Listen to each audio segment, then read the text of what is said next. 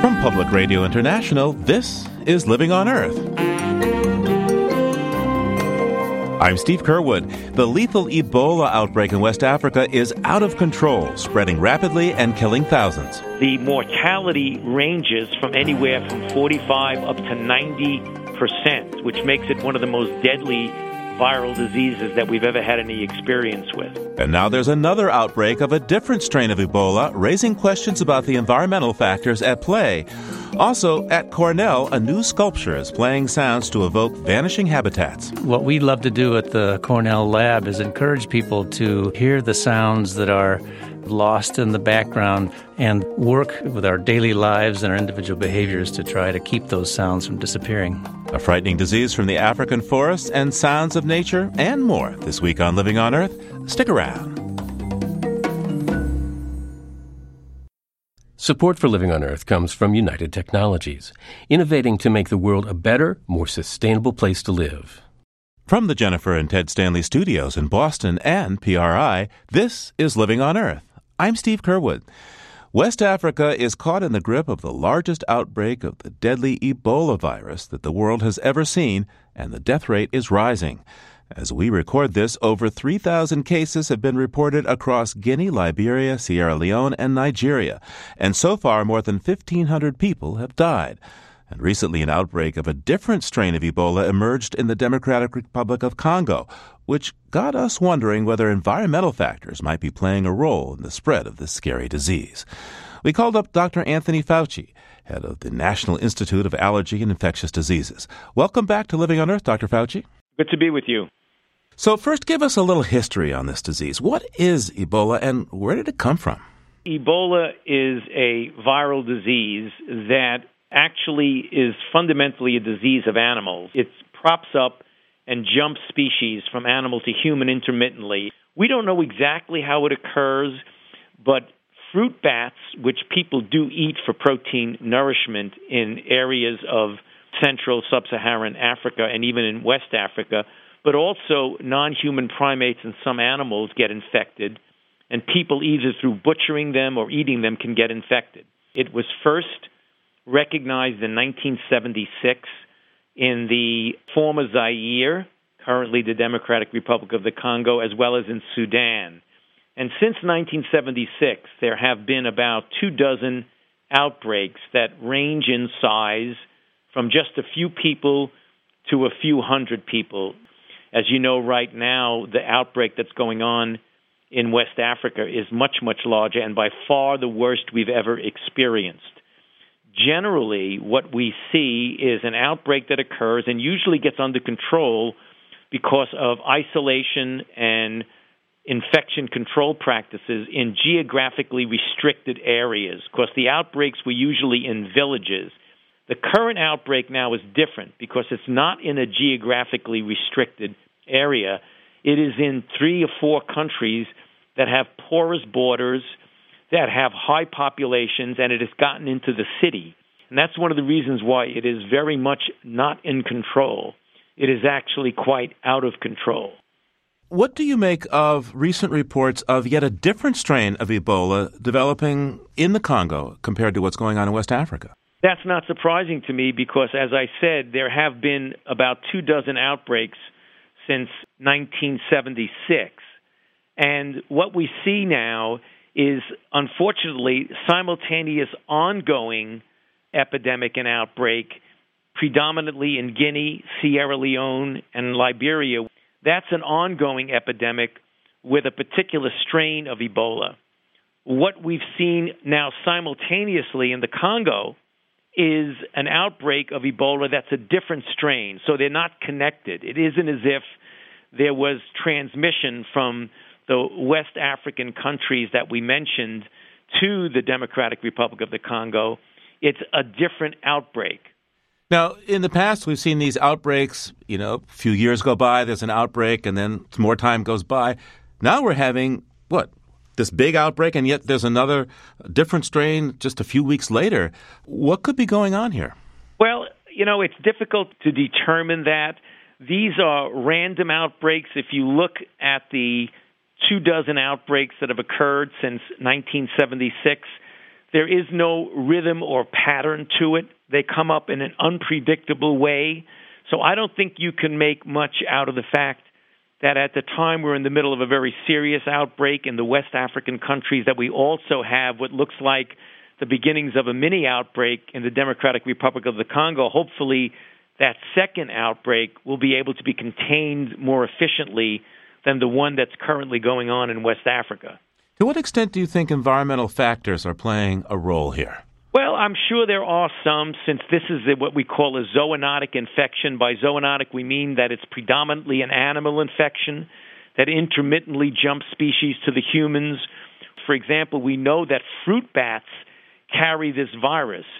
And as people would encroach upon the environment into some of the forests, into the rainforest, into the woods, into the jungles, into those areas, they come into more frequent contact with animals that are actually infected. And that kind of encroachment on the environment could possibly, theoretically, play a role in what appears to be perhaps a more frequent outbreak. Well, so Ebola is a zoonotic disease. Uh, we have uh, the bird flu, uh, HIV, SARS. It, it, seems like we've been seeing a lot of these lately. Uh, what do you think is going on? Why so many diseases coming from animals in recent years? Well, it's uh, there are probably a lot of reasons. They're complex, and there are some reasons we don't even fully appreciate. But some of the ones, for example, if you take influenza, it's the close proximity of chickens, waterfowl, pigs, and people. If you look at the places where they generally originate, in the Far East, in China, in those areas where we see many of the flus emerge, not all, but many of them, it's that kind of proximity of animals that serve as the host for these viruses and mankind. And again, it, it all comes under the big umbrella of the encroachment of mankind again, uh, you know, upon environmental factors, including animal habitations. Let's talk about population. Sub Saharan Africa is having one of the biggest increases on the planet. Um, a lot of those people are in cities. Um, something like Ebola in the city, I mean, that sounds like the basis of a script for a horror movie.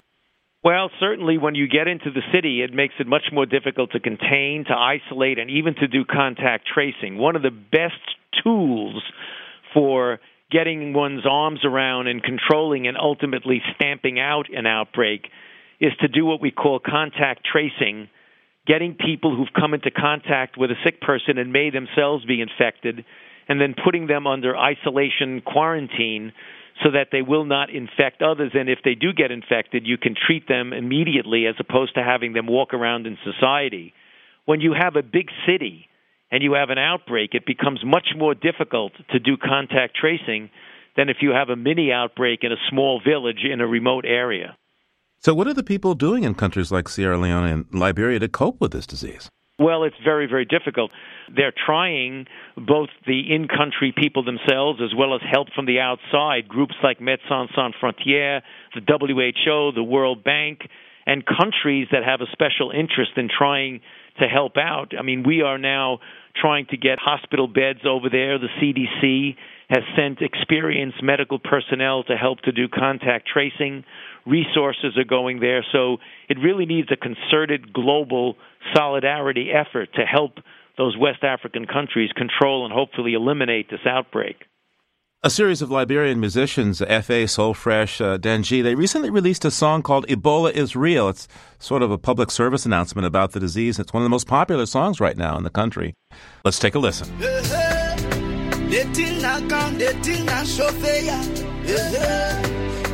in town, Ebola in town,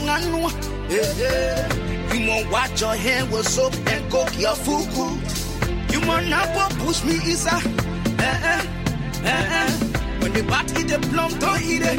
When the monkey won't play, don't play with it. When someone are red and they're sweating too much, please avoid them. You won't tell your friend them. Ebola in town. It's time to protect yourself. Ebola is here. Protect your family. Ebola is here protect your community. Ebola is here. Cause Ebola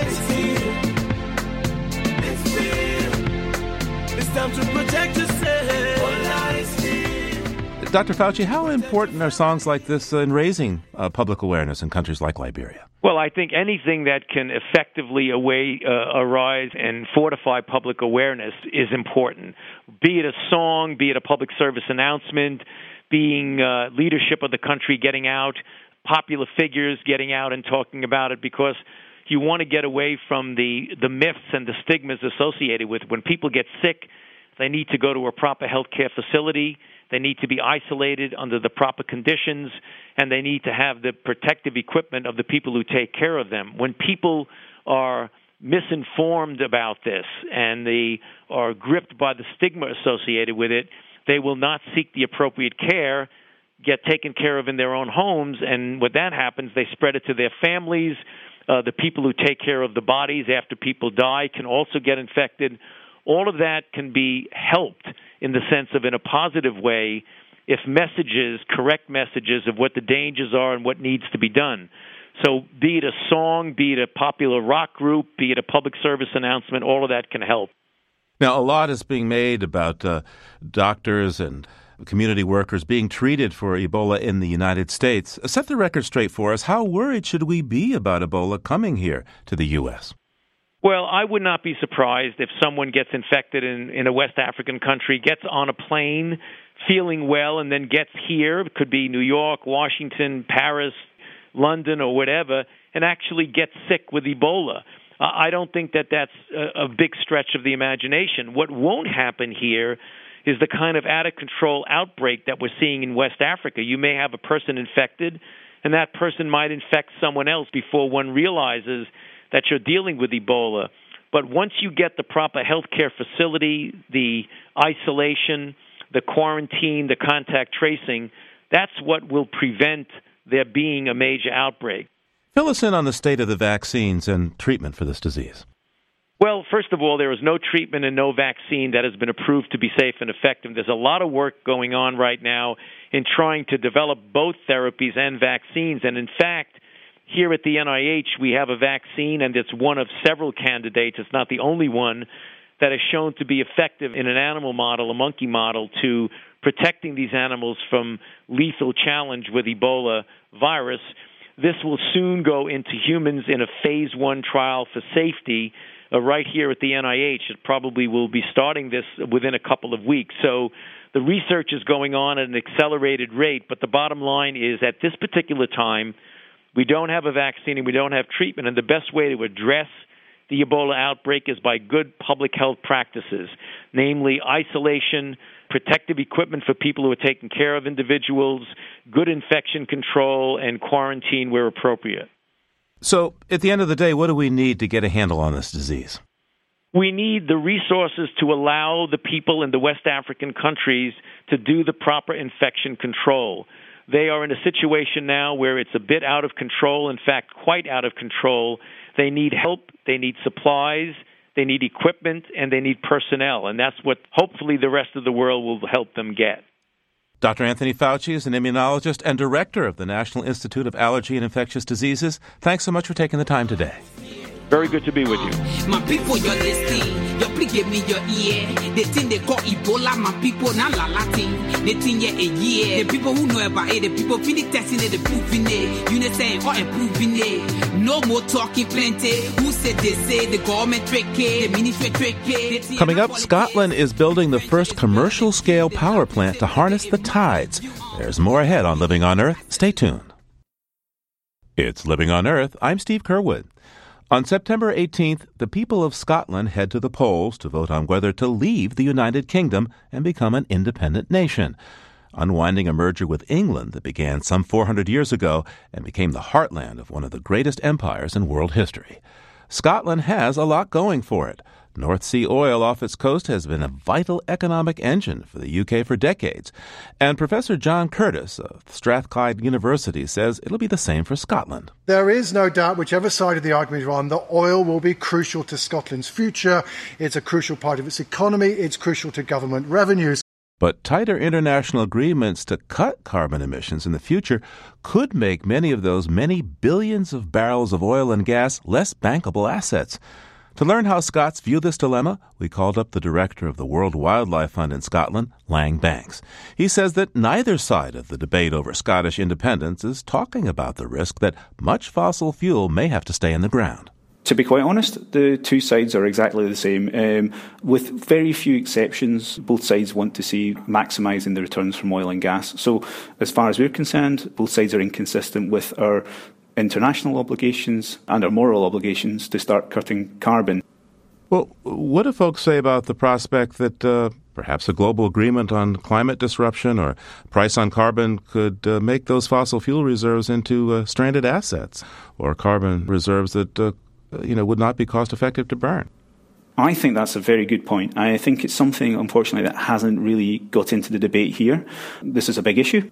But it's not the only issue, but it's certainly one that I think needs debated. However, irrespective of the outcome of the referendum, it is a question that will need to be answered, and you know, it's great to have the opportunity to talk about it now. Summarize for me um, what the UK government's stance is on using these reserves in the North Sea. Well, the UK government have just recently unveiled new plans uh, with a new regulator whose effective remit is to maximise the return from the oil and gas reserves left in the North Sea. So they are very much clear that uh, they want to take that oil and gas out and um, burn most of it. I mean, I think it's important to stress that, of course, not all the oil and gas there will be burned. Some of it's turned into other chemicals or medical aspects, but that's a small fraction. Well, how concerned do you think that the possible new Scottish government would be about the general ecological implications of using uh, fossil fuels to generate income.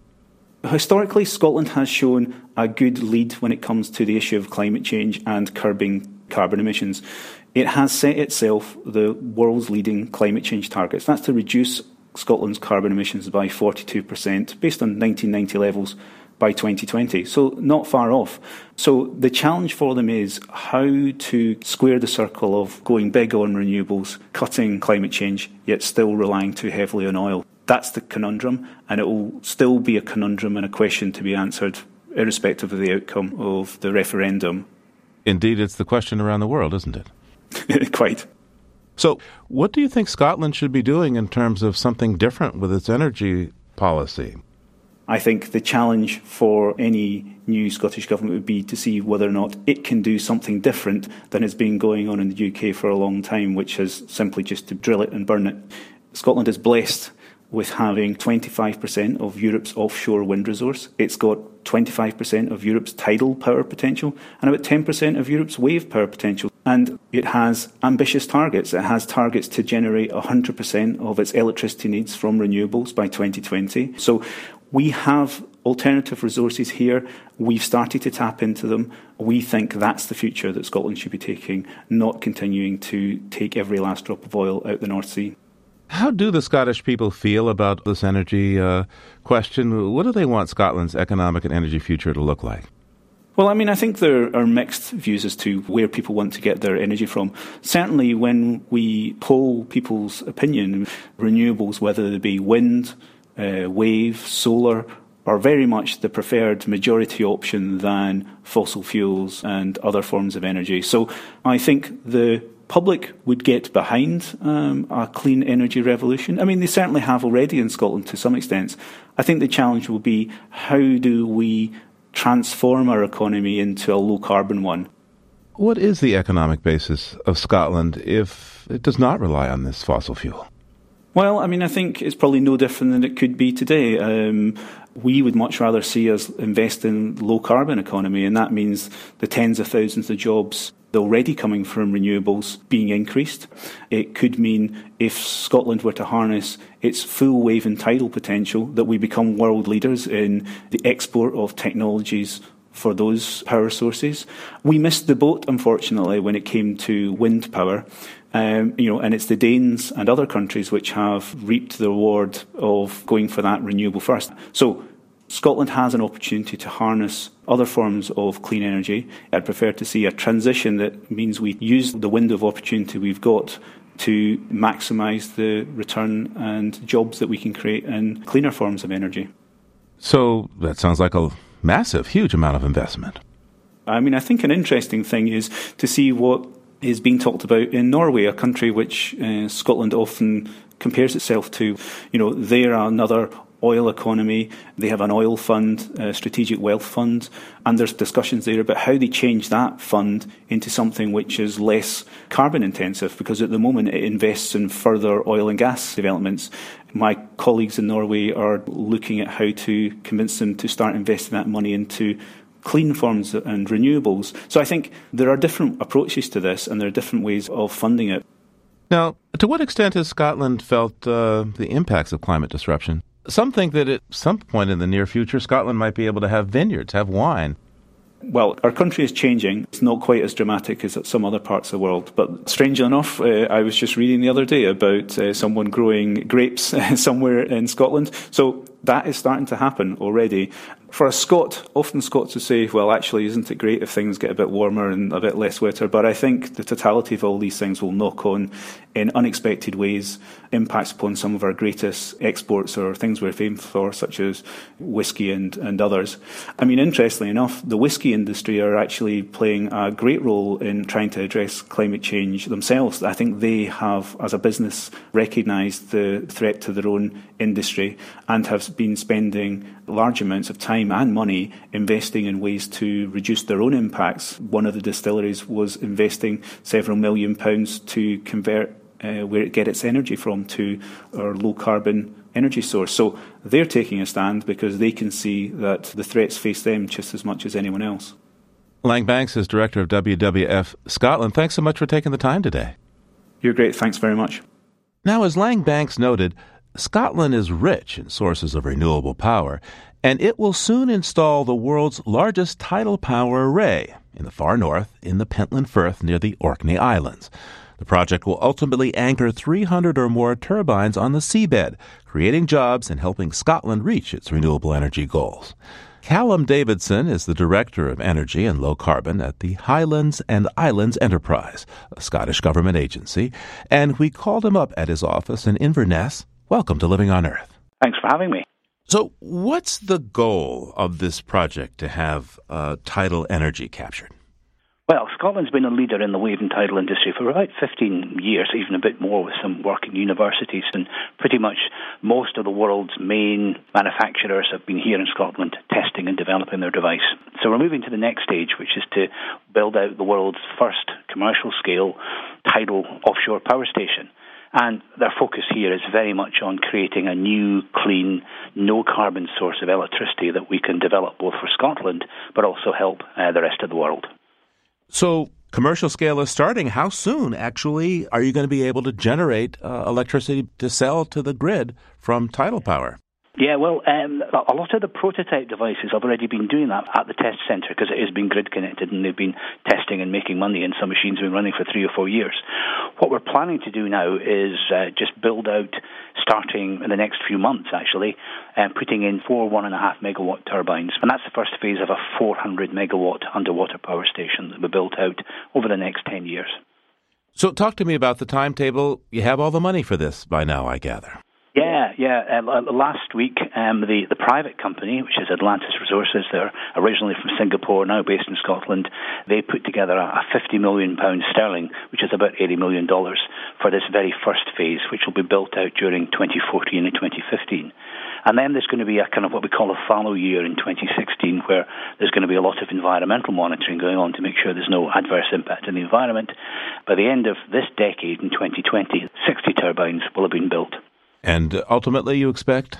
Well, uh, 400 megawatts, maybe 500 megawatts, that's half a gigawatt. That's pretty much the same size as a major thermal power station, and that'll be, you know, 300 turbines. So, what are the environmental risks of commercial scale tidal power? Well, of course, for something like this, a brand new technology, there's been a huge amount of work gone into the environmental impacts, and, and really the financial closure last week uh, was on the back of three or four years of environmental studies. But of course, nobody's done this before to any great extent in putting a number of turbines there. So the 2016 will be very much focused on monitoring the impact of things like marine mammals, um, the seabed, um, diving birds, for example, uh, and on fisheries. But the expectation is because the tidal currents are so strong in that part of Scotland, and the, the, waters there can be moving at four or five metres per second, which is really quite enormous. The seabed actually doesn't have a huge amount going onto it. It's pretty much bare rock. And actually, the blades, even though they are, they don't turn very quickly. They're sort of going slowly, sort of whomp, whomp, whomp, as opposed to, a, for example, an onshore wind turbine. And some major studies have shown that the effects are pretty minimal and quite acceptable. Now, how much uh, carbon does this save from going into the atmosphere? Yeah, uh, I mean, the carbon savings are very dramatic. If we're looking at this very first, very modest 6 megawatts, it's going to save 14,000 tonnes of CO2 uh, per year compared to coal. And then once the big power station is being built, it's going to save a million tonnes of carbon per year. So, at the end of the day, what kind of employment does this project uh, create?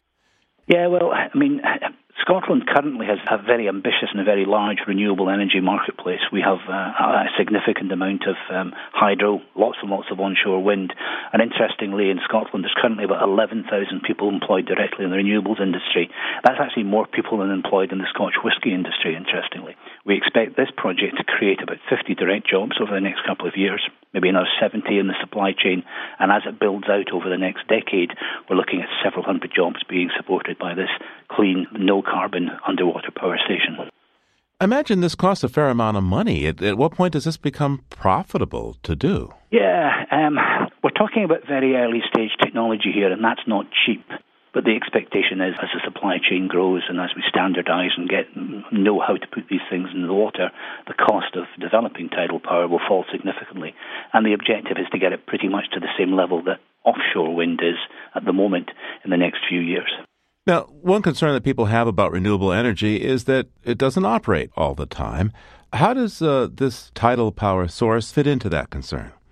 Well, the great thing about tidal power is it's completely predictable and completely reliable. You get tidal power kicking in at different stages of the day. So you can build that in with a different energy mix, tie that back in with uh, onshore wind, offshore wind, and hydropower. So it's a really good source of regular, clean, no carbon electricity. How much of the day does it generate power? Um, somewhere like the Pentland Firth is actually generating for pretty much you know 20 hours out of the day. You know, it's a 13-hour cycle. There's only about a one hour of the day when the, the tide, shall we say, doesn't move. Um, when the tide's moving fastest is in the middle of those cycles, and, and, and that's when you get the most power and tailing off at either end of the tide. So the, the expectation is that some of these things will be working at maybe 30, 40% efficiency. How do you feel about this going forward now? Well, I'm really excited. I mean, there's not many people get the chance to work at the start of a whole new industry. And personally, I actually come from the part of Scotland where this is being built out. So it's kind of very, very, very satisfying to know that the, the part of the small part of the world where you come from is right at the heart of creating a whole new global industry based around low carbon, no carbon, underwater tidal power. I suppose you could say you're part of a sea change. Absolutely, yes. Callum Davidson is Director of Energy and Low Carbon of the Highlands and Islands Enterprise. That's the Scottish Government agency. Callum, thanks so much for taking the time today. And thank you very much for asking me on. Delighted. There's one potential consequence of Scottish independence, and it has to do with the UK flag, the Union Jack. This red, white, and blue arrangement of crosses and diagonals is engineered from the national standards of the different parts of the United Kingdom. So if Scotland does leave the UK, Will it take its cross of St. Andrew with it and perhaps set off the need to recycle millions of flags? It's a question we set our own resident Englishwoman, Helen Palmer, to investigate. So, you all know the British flag. It decorates backpacks and t shirts and it flutters above Buckingham Palace and government buildings. It reflects our national history and unity, and for we English seems as enduring as the white cliffs of Dover. Malcolm Farrow is president of the Flag Institute, a UK non profit. It's made up of uh, the Cross of St George for England, the Cross of uh, St Andrew for Scotland, and the Cross of St Patrick for Ireland. Some of these national standards go back a thousand years. The Cross of St George, a red cross on a white ground, dates back to the Christian Crusades. Legend says the Cross of St Andrew, a white diagonal cross on a blue ground, dates back to the 9th century victory of the King of the Picts, Angus MacFergus, over the Saxon king Athelstan. Malcolm Farrow again. The point of this flag is that it is a combination of two kingdoms the Kingdom of England, under St George's Cross and the Kingdom of Scotland under St uh, Andrew's Cross joined together. Well, the Flag Institute ran a poll asking what should happen to the Union flag if Scotland votes for independence. Over half of the people who replied thought the flag should be redesigned. They even sent in ideas for how, but it's not obvious who should make the decision. So I called up the House of Commons Committee on Flags and Heraldry. Its chairman is the Tory MP for Romford, Andrew Rosindell, but he says he's not in charge. Ultimately, the person in charge of the flag of the United Kingdom and all national symbols is Her Majesty the Queen. And she takes advice from the College of Arms, certainly on heraldic matters, but also on matters regarding the flag. Well, I wasn't sure that the Queen would take my call, so I tried the College of Arms, founded in 1484. It's the official UK authority on all things heraldic and designed the current Union flag. The answer was a very curt no comment. They hung up. That response didn't surprise Malcolm Farrow for a simple reason. There is nobody in charge of it. There is no government official, no minister who has the national flag in his portfolio of responsibility for governance. Nobody at all. Andrew Rosindell and his parliamentary committee are trying to change that, but he says there's no reason for the flag to change. It came into being because uh, the monarchies of Scotland and of England became one. And there's no suggestion that even if Scotland becomes independent, that the Queen would no longer be the Queen of Scotland. Now, some Scots may disagree. Republican sentiment runs deep north of the border. But the Flag Institute's Malcolm Farrow says redesigning the flag, whatever the Scots decide, would be crazy. He points out that we have been here before, after the Irish War of Independence that created the Irish Republic in 1922. The St Patrick's Cross was there to represent Ireland, the whole of Ireland, the Kingdom of Ireland, and that was no more. And that was discussed at cabinet level. And it was eventually decided, I think, by Winston Churchill himself, who said it would be completely ridiculous. The Union flag, as we know it, has been one of the best known flags in the world for hundreds of years, and to redesign it now would be absurd. Leave it as it is. Also, the Union Jack appears on some 204 other flags. Think Australia, New Zealand, Tuvalu, Fiji, Bermuda, to say nothing of dozens of provinces, states, territories, and yacht clubs. And they're hardly likely to want to change them. So, in the end, there probably won't be any Union Jacks sent out for recycling. And anyway, who cares? I mean, whatever Scotland decides, as Vera Lynn put it, there'll always be an England, and England shall be free. If England means as much to you as England means to me. Well, of course, there'll always be an England, but that kind of jingoism doesn't play as well now as it did in the 1940s. And it would be a real shame to see the purveyors of whisky, salmon, Harris Tweed, and renewable energy walk away. But if they do, well, we'll muddle through, just like we always do. For Living on Earth, I'm Helen Palmer.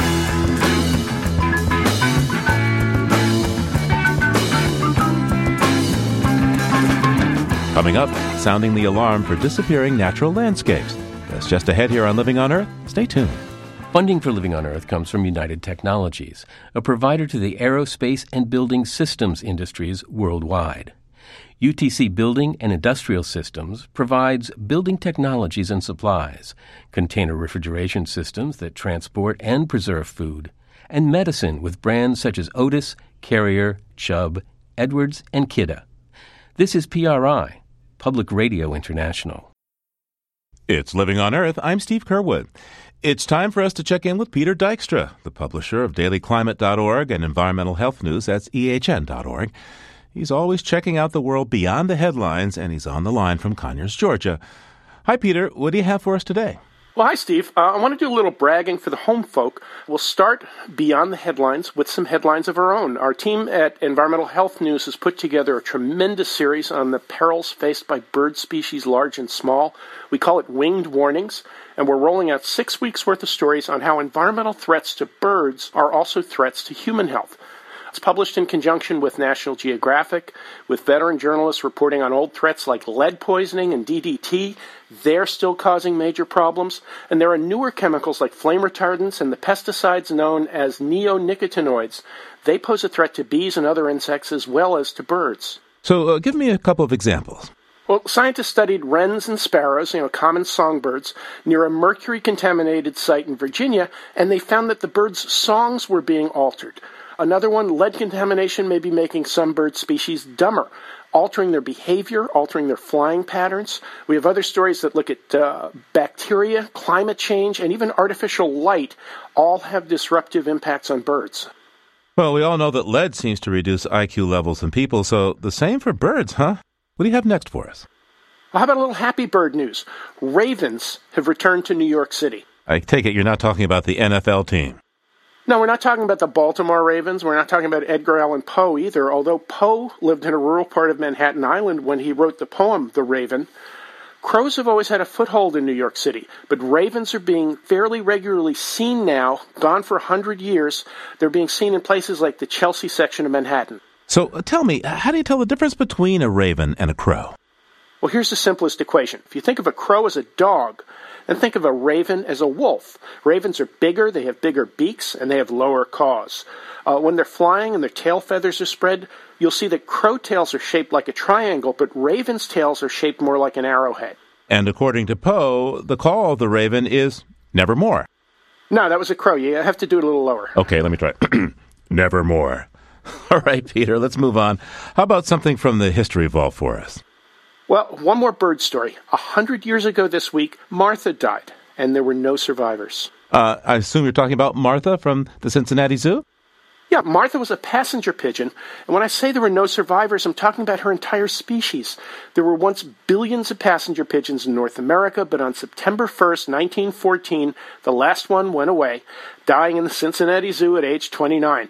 Passenger pigeons were bigger and faster than the pigeon species we know today, but what was their downfall? They flocked together by the thousands, and some of them were delicious. Squab was a hugely popular dish in the best restaurants in the eastern U.S. Hunters bagged pigeons as fast as they could. The trade got bigger once there were railroads to ship the passenger pigeons and telegraphs to help hunters find where the huge flocks were. So, just like today, poachers use uh, night vision goggles and GPS to track down rhinos and elephants. 19th century technology enabled pigeon hunting, huh? Absolutely right. Uh, hopefully, African rhinos and elephants still have a chance, but the demise of the passenger pigeon will be a lesson learned if we're able to save today's species, and hopefully not a lesson ignored. There are links to more info about Martha, winged warnings, and how to tell the difference between a raven and a crow, and more at our website, loe.org. Thanks, Peter. Thanks a lot, Steve. We'll talk to you soon. Peter Dykstra is the publisher of Environmental Health News. That's ehn.org and thedailyclimate.org.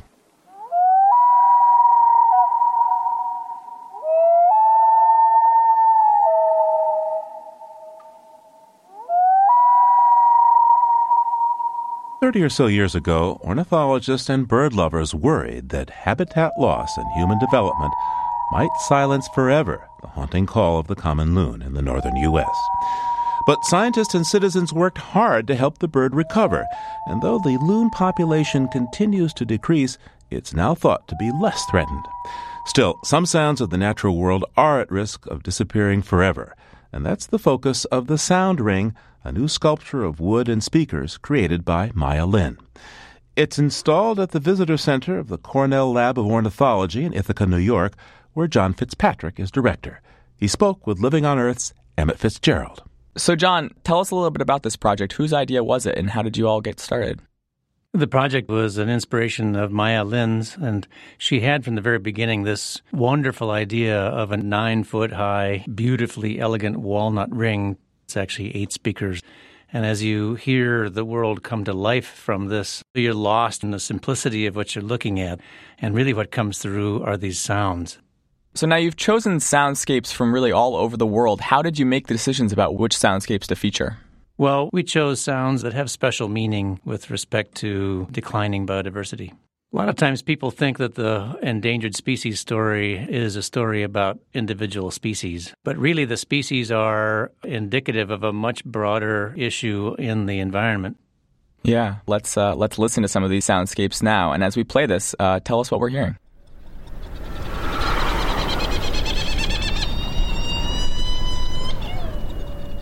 Yeah, we're, here we are on Round Island, uh, not far from the island of Mauritius in the Indian Ocean. These are flying all around us. Are these amazing gadfly petrels called uh, Herald petrel or Trindade petrels? These are seabirds that breed on tiny little islands around the world.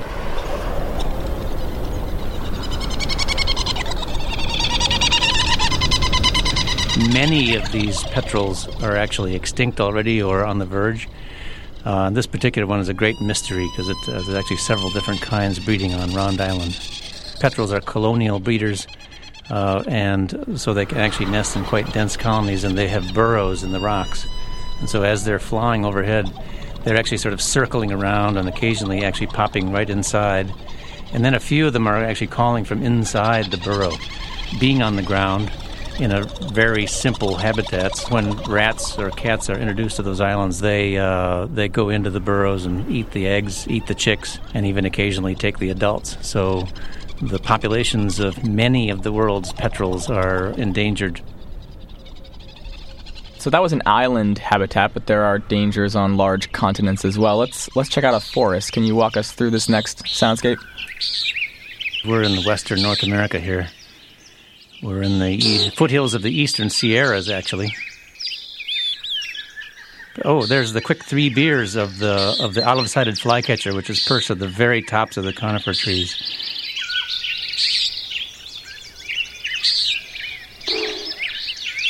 There's the there's there's there's the boom of the uh, of the common nighthawk.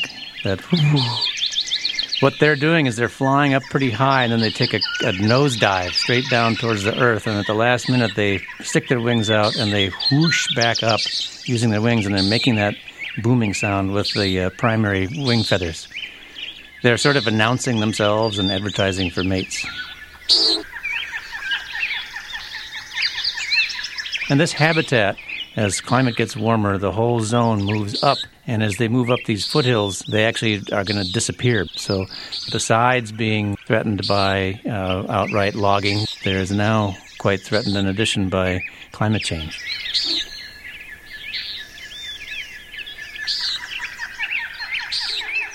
So, in addition to soundscape, you featured some specific species in this project as well. Let's listen to one.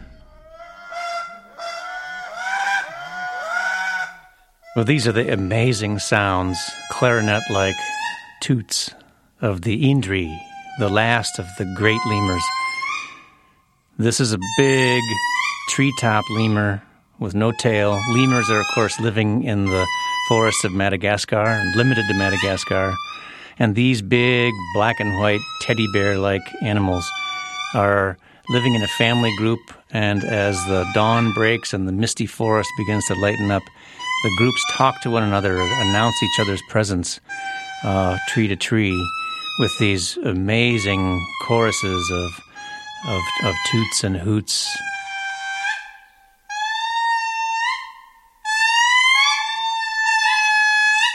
Uh, this is one of the rarest of all the lemurs. It's limited to just a few places in eastern Madagascar rainforests where uh, they've been protected and where the habitat itself is in uh, reasonably good shape.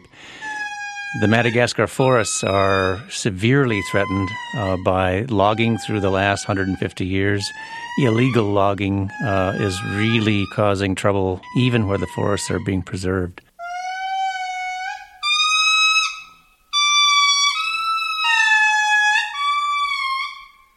Let's hear another one. Um, this next soundscape comes from the Congo.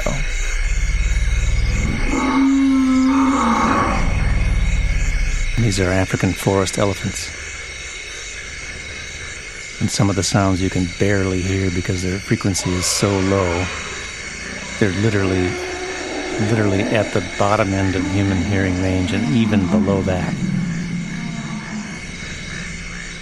We have little social behavior going on here among some forest elephants. In the background, of course, there are frogs and insects of the wet tropical forest night. The African elephant is in very serious trouble uh, for poaching, for deforestation. The demand for ivory continues to escalate despite the worldwide bans on its trade. And so the poaching stories in both the savanna elephant species and these forest elephant species are absolutely horrific. this forest elephant piece is especially moving because you can literally feel the vibrations in your body. The subwoofer is actually behind the wall. If you put your hand on the wall, you can really feel that wall pulsing in and out.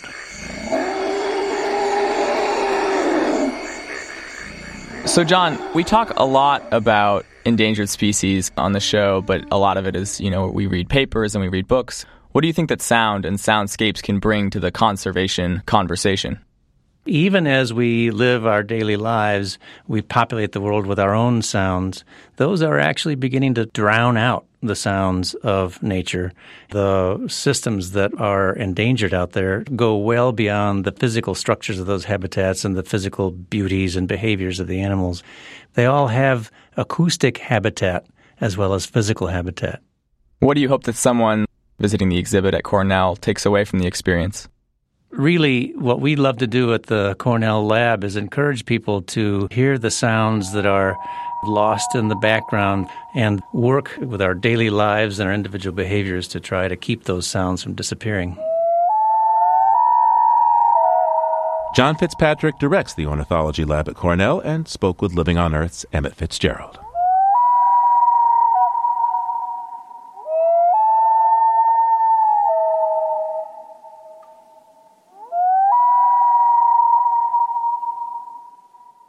Well, from the forested northeast, we go to the parched west, currently suffering from a severe drought. And as Mark Seth Lender observed in southern Arizona, summer heat is making things extremely hard for some wildlife. Driving down from Madera Canyon, the land opens its mouth. Saw-toothed mountains in the distance are the teeth, broken and chipped in the maw of an ancient beast, and the hot, sweet breath of him. It sucked the moisture out of here a long time ago. The mouth can no longer close, the palate of the land exposed is chafed and raw. A last meal clings there. Lesser hills, spent volcanic cones, they are the desiccated corpses, a race of giant and giantess, weathering, all but worn away. Dust blows, it hurts to inhale, the quest for water is everything. At night, when the air is utterly still and the birds sleep, the insects begin. Desert flowers open to their song. And by that scent and sound, the bats are stirred to wakefulness. They yawn, then stretch their membranous wings, seeking the food that bloom and pollinator provide. But it is thirst thirst that rules the land. Open mouthed, the bats fly out from their hidden perches and caves in the ground, parched and persistently seeking. Above the din of odors and the roar of edible things, the vital element calls. A pool in the desert, rare and lustrous and of value second only to breathing. A narrow place, a small place and shallow in the dark, and the water is sweet and waiting. Months, if not years, it took to find, many intolerable nights and burning days of searching. Having found, they will visit like a shrine. Dipping and sipping, they come, aligned for the longest angle of glide, for the sureness of scooping and rising. Nectar bats, the length of their pink tongues extended as far as they will go. Pallid bats, tall ears cupping sound as their mouths cup water. Free tails, the wing tips like twin oars, splashing and spraying, and water dripping from their chins. A moth dives for cover, preferring the risk of drowning to the risk of bats in the air. The bats ignore her they are of one mind and one purpose only to drink and drink and drink. South and west of Madera, out in the Sonoran Desert on the flat of the land and the flank of the hills, saguaros stand. They march on the mountain until the scree defeats them, too steep even for saguaro to root and hold. It is not their cactus thorns or their outstretched arms that makes them brave. Their very presence is a heroic thing, that any green thrives in all this emptiness of land, of fractured stones, of turbulent sand blown sky. At a 110, they prosper. White and yellow flowers, red ripe fruit, split open in the sun. At a 120 in the shade, what then? Mark Seth Lender was able to photograph bats drinking in pitch dark using Bill Forbes' Photo Trap. To see the pictures, flutter on over to our website, loe.org.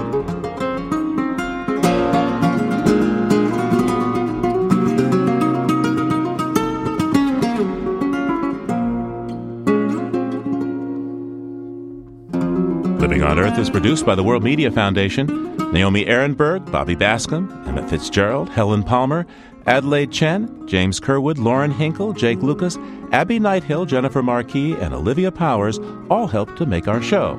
Jeff Turton is our technical director. Allison Lirish Dean composed our themes. You can find us anytime at loe.org and like us on our Facebook page. It's PRI's Living on Earth. And we tweet from at Living on Earth. I'm Steve Curwood. Thanks for listening. Funding for Living on Earth comes from the Grantham Foundation for the Protection of the Environment, supporting strategic communication and collaboration in solving the world's most pressing environmental problems. The Kendeda Fund, furthering the values that contribute to a healthy planet, and Gilman Ordway for coverage of conservation and environmental change. Living on Earth is also supported by Stonyfield Farm, makers of organic yogurt, smoothies, and more www.stonyfield.com. PRI, Public Radio International.